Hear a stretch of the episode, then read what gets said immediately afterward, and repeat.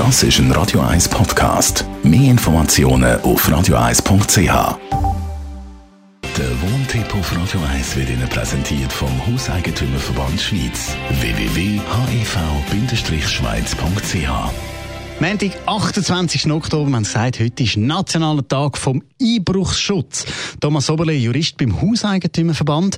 Wann ist eigentlich die Gefahr am grössten, dass bei mir die Heime eingebrochen werden ja, da kann man sicher zwei Punkte erwähnen. Erstens einmal die Zeit, die jetzt kommt, wo es eben am Abend früher wieder dunkel wird. Wir haben ja jetzt ähm, gerade den, den, Zeitenwechsel gehabt zur Winterzeit. Also es wird schnell dunkel am Abend.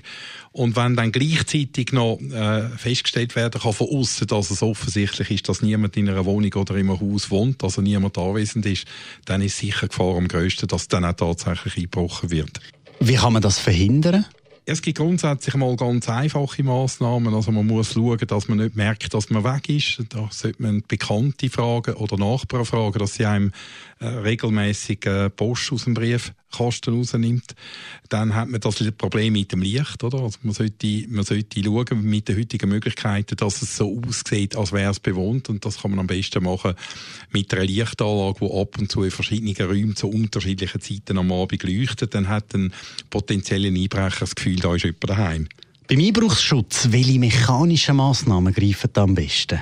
Ja, es wirkt natürlich immer am besten, wenn man ein äh, einbruchsicheres Glas hat und dann wichtig, dass man dann, vor allem wenn das im Parterre ist, ähm, auch die Tür, äh, die Fenster äh, greift, dass man die schließbar macht, also mit einer Schließanlage.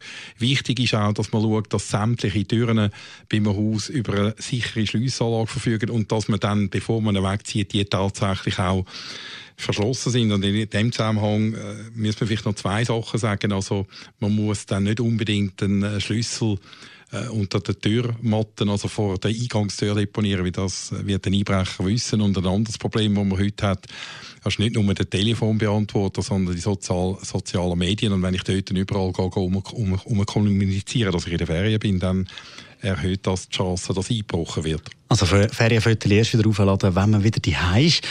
Thema Alarmanlage. Ja oder nein? Alarmanlagen können sinnvoll sein bei einem freistehenden Einfamilienhaus, können sinnvoll sein, wenn es dort um besonders wertvolle Sachen geht. Man muss dann einfach wissen, wer zuständig ist, wenn es zu einem Alarm kommt und was man dort noch muss beachten. Bei Fehlalarm muss man ja in der Regel zahlen.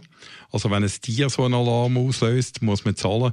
Und darum ist eine Alarmanlage unter Umständen sicher eine gute Lösung, aber in den meisten Fällen tatsächlich nicht. Und äh, noch ein anderer Hinweis, Alarmanlagen, vor allem wenn es häufig zu Fehlalarm kommt, ist nicht nur kostspielig, sondern dann auch äh, ein Ärgernis für die Nachbarn. Danke vielmals, Thomas Oberli, Jurist beim Hauseigentümerverband.